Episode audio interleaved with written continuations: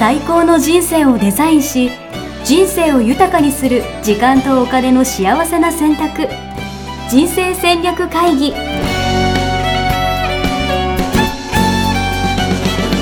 この番組は将来の仕事やお金、人生にもやもやと不安を抱えている皆さんに、元資産運用のプロ、キャリアとお金の戦略を同時に考える人生デザインコンサルタントの高衣紗彩が、過去5年間延べ1700人の人生を望む形で豊かにしてきたメソッドを、時間とお金の選択という切り口からお伝えしてまいります。皆さんおはようございます。おはようございます。一生三家人生デザイン研究所の高衣紗彩です。やっしーです。はい、よろしくお願いします。よろしくお願いします。まだ笑っちゃうね。そうそう、泣いてください、本当に。はい、はい、で、今日ははい、仕事のできるべきは何で分かるっていうことですね。はい、要は今日いい仕事したなとか、私価値あるなみたいな、まあ、仕事がよくできた、できなかったって言ったら、まあ、それだけでいいですね。なるほど。っていうのをどういうところで判断するか。そうそうそうそう。なるほど。でもやっぱりあれじゃないですか、まあ、今回は自分が決めるか他人が決めるかですけど、やっぱ仕事って、ちょっとこれからいいこと言っていいですか？どうぞ。本当ですか？ぜひメモを用意してから聞いていただきますけど、仕事って、こうなんか、誰かがいて、あることじゃないですか。こうなんか価値提供する人がいるからこそあること、その人が感謝するとか、その人に貢献するみたいなのがあるからこそ、なんか報酬としてお金もらえたりとか、役に立ったりとかすることじゃないですか。だから、まあ、仕事のこうでき不できっていうのは、相手ありき、相手がすごく感謝してくれたりとか、ね、それを褒めてくれたりとか、っていうところで、いい仕事と、悪い仕事、っていうのが決まるんじゃないかなと、ね、自分がなんかすごいいい気になってやってやっとぜ今日みたいなで、誰もなんかさ無反応というか悲しいですよね。そう、それってなんか意味ないというか、仕事じゃないじゃんと思っちゃうね。なるほど、そうですよね。すいません、ちょっといいこといきなり言っちゃって申し訳ないなと思うんですけど、紗彩さん出番がね、なくなってしまって、なくなっちゃいました。ありがとうございます。はい、ありがとうございます。どうですかね。そう思ってる方はね、多いのかな。いや、そうでしょ。はい。それね、そうなんですけど、それだとね、病気になっちゃいます。え？どういうことですか？病気になっちゃいます。人のために活動して、病気になるみたいなことがあるんですか？ある。これね、最近分かってきてることなんですけれども、人のためとか人に貢献するっていうことを第一の目的にすると、病気になっちゃう。ええ、そうなんですか。皆さんびっくりしたんです。さっきのメモを破り捨ててるかもしれない。なぜかというと、そうじゃない場合はいいんだけれども、往々にしてそれを目的にすると、自分を殺しちゃうんですよね。ああ、なるほど。その相手に貢献度を高めるために、あるいは相手を喜ばすために、できることは何かなっていうふうに常に考えるようになるので、じゃあこういうふうにしたらいいと思うっていうことが、自分の、要するに価値観ですよね。それとバッティングしても、そっちを優先するとか、で、自分が犠牲になっている感が出てくる。なるほど、なんとかのためにやってるからみたいな。そうそう。で、そっちの方が素晴らしいわけなので、自分のことを犠牲にしてるっていうことを気がつくことがなくやっている。なるほど。そうするとね、意識して、自分のこと犠牲にしちゃったよって悲しいなとか辛いなとか思ってたらいいんですけど、思ってないとね、体が反応する。それでじゃあ鬱になったりとか、そういう話ですか？それもそうだし、すごい重篤な病気。重篤な病気？がんとか。がんとか。マジっすか？そうそう。なんか俺すごいみんなに変なこと教えちゃいましたね。一番最初に感謝されろとか、貢献するために働いてんだみたいな。それだと自分を犠牲にしてるパターンがあると。そうじゃない場合もある、うん、自分を生かして人に貢献するっていうパターンにはまると、うん、それは両方生き生きするんだけど、なるほど、往々にしてね、バッティングした場合に人の方を優先しちゃうっていう、なるほど、なっちゃう。面白い。あとね、はい、人がじゃあ今いい仕事してくれてありがとうねとか、うん、今こう提供してくれたもの素晴らしかったです、うん、っていうことを目指してるっていうことは、うん、それに自分の状態が左右される、うん、なるほど。要は相手の反応が一番というか、そのために自分を合わせようみたいな、うん、その反応で自分の状態が変わっちゃうでしょ。ああ、そういうこと。例えばじゃあ褒めてくれたら嬉しい し、褒めてくれなかったら、うん、落ち込むしみたいな、うん、確かにそういう人すっごい多いですよ。確かに、うん、仕事ができる人に特に多いです。確かに褒められたい、うんうん、褒められたいし、うん、ありがとうと感謝されたいし、うん、でも自分の中ですっごい一生懸命やりました、うん、これも絶対感謝されるけどって思ってて、うん、誰も何にも言ってくれなくて、うん、ありがとうございましただったら、うん、へこむでしょ。へこむ、うん、それじゃダメってこと。うん、それは自分でコントロールできないのね、うん、確かに、うん、相手がどう感じるかって、はいはいはい、相手の主観だし、うん、相手の価値観にもよるので、うん、自分はコントロールできない、うん、自分がコントロールできないことに、うん、自分が幸せを感じるかどうかを委ねちゃってるっていう、なるほど、ことですよね。他人に自分の幸せを握られてるわけですね、うん、そう、なるほど、うん、じゃあそれはなんか確かに今話を聞いてたら、うん、まずいなと思ったんですけど、うん、じゃあどうすればいいんですか。うん、どうすればいいんですかですよね、はい、だからそこで自分の価値観が出てくる。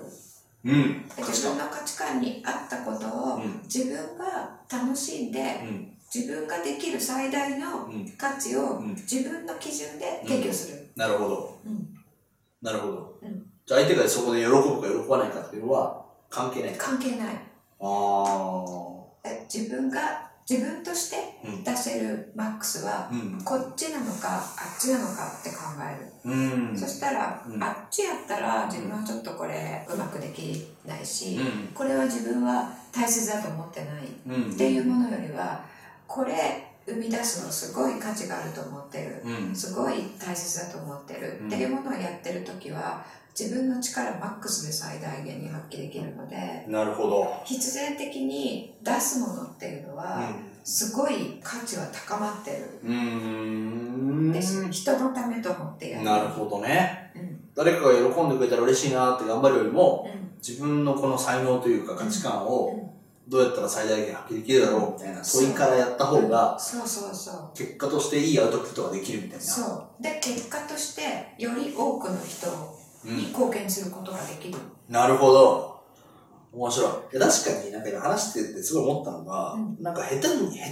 その相手の反応を設定しちゃうと、うん、それこそなんか上司が認めてくれさえすればいいとか、そうなっちゃう ね、昇格したらいいとか、うんうんまあ、売り上げさえ上がればいいみたいな、うんうんまあ、そこに小さいところの価値判断でこう、うん、判断してるようになるんじゃないかなみたいな、うんうんうんそうだ、ちっちゃくまとまっちゃうし、じゃあ上司はこういうことが好き、うん、こういうことを高く評価してるっていうのが分かると、うん、その高く評価する方に向けてアウトプットするでしょう、うんうん、そしたらそれは自分としてはあまりよくできないことだったとしてもそっちに向かっちゃう、うん、なるほどね。そしたら辛い、自分やってる時でも辛いし、うん、アウトプットもあんまりよくできない、うん、でもじゃあ自分はちょっとずらしてこっちでやったらもっとすごい発揮できるのにっていうのがあったとしても、うん、そっちに向かうことができなくなってしまう。なるほどね、うん、っていうことはあなたの才能を無駄遣いしてるっていうことで、確かに、うん、皆さん無駄遣いしてますよより宇宙に対する貢献度は下がるっていうことなんですよ、うん、確かに、うん、だからそうだよな、もったいないね。そう、自分の目の前にいる人の貢献度を上げようと思うと、うん、結果的に宇宙に対する貢献度が下がる。なるほど、深い、うん、みんなとりあえず目の前の人さえ喜んでくれて、うん、まあなんか安定した給料さえもらえれば、うん、とりあえずハッピーというか役割こなしてる感があるじゃないですか、うん、でもそれって実はまだまだ本当はできるチャンスというか、うん、そうそうそう、可能性を蓋しているというか、うんうん、そして自分をなんかもしかしたら犠牲にしてるかもしれないと、うんうん、なるほど。今日のテーマあれですね、深かったですね。なんかすいませんでした。いつも深いこといやいやいやいやなるほど。そうなんですよ。そのね、可能性を目の前にいる人だけ見てると、自分の可能性狭めますよね。なるほどな。なのでぜひ自分の仕事ができたかできないかっていうのが今日問いだったわけなんですけど、ワンポイント行動アドバイスとしては、自分の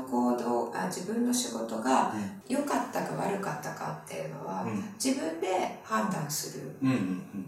これをね、内的基準っていうんですけど、なるほど、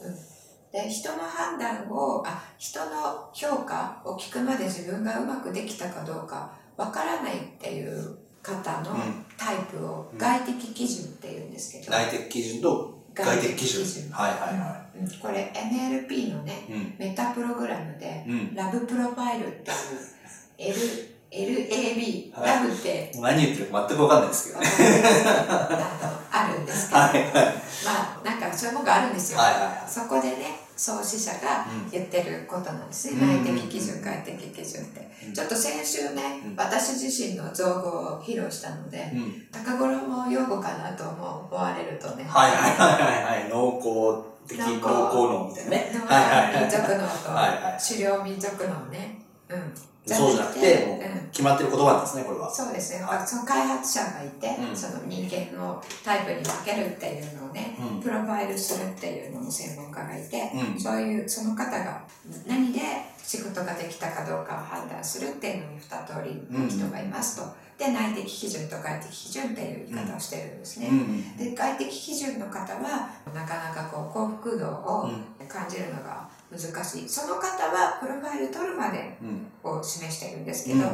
こういうふうに解釈したのは私の独自の解釈なんで、それはちょっと分けて考えていただきたいんですけど、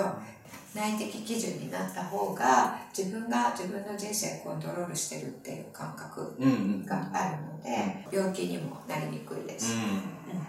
なのでそういう内的基準へ移行するっていうことをね、取り組んでいただけたらいいかなと思います。なるほど、はい、ありがとうございます。じゃあどういうふうに取り組んでいくかとか、どうやって移行していくかっていうのは、次回ですね、そうですね、お伝えしたいと思います。わかりました、ぜひ、今回はその内的基準での活動を、ちょっと意識していこうとか、そうですね、そうそう、今まで自分がどういう基準でやってたのかなみたいなのをちょっと振り返ってみるみたいな、職人になるっていうイメージですね。なんか傘職人とか、なるほど、なんか何こうこれじゃダメだみたいに、1ミリでもずれたら自分として職人気質で許せないみたいなのあるじゃないですか。そういう自分の中側の基準に合ったものを作れば、もうね、世界に通用する素晴らしいものができるわけです。それなんか、繰り返しになっちゃうかもしれないですけど、自己満足になっちゃうっていう可能性はないんですか？それは客観的にそれが世間で認められるっていうデータは必要ですよね。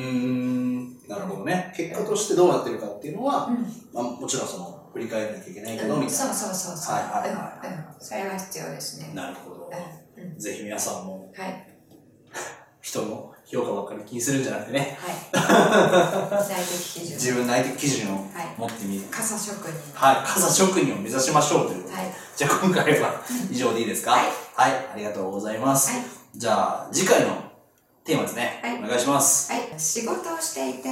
嬉しいのはどっち？褒められた時、感謝された時。なるほど、これは悩みますね。褒められた時と感謝された時、基本的に褒められたいですからね。でも感謝もされたい、そうですよね。今日言ったことと考えて、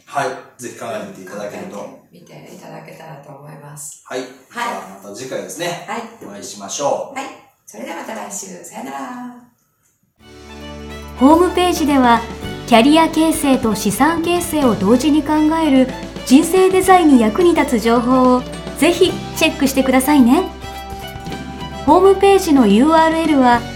http://missionmitke.com またはミッションミッケ人生デザイン研究所で検索。皆様のお越しをお待ちしております。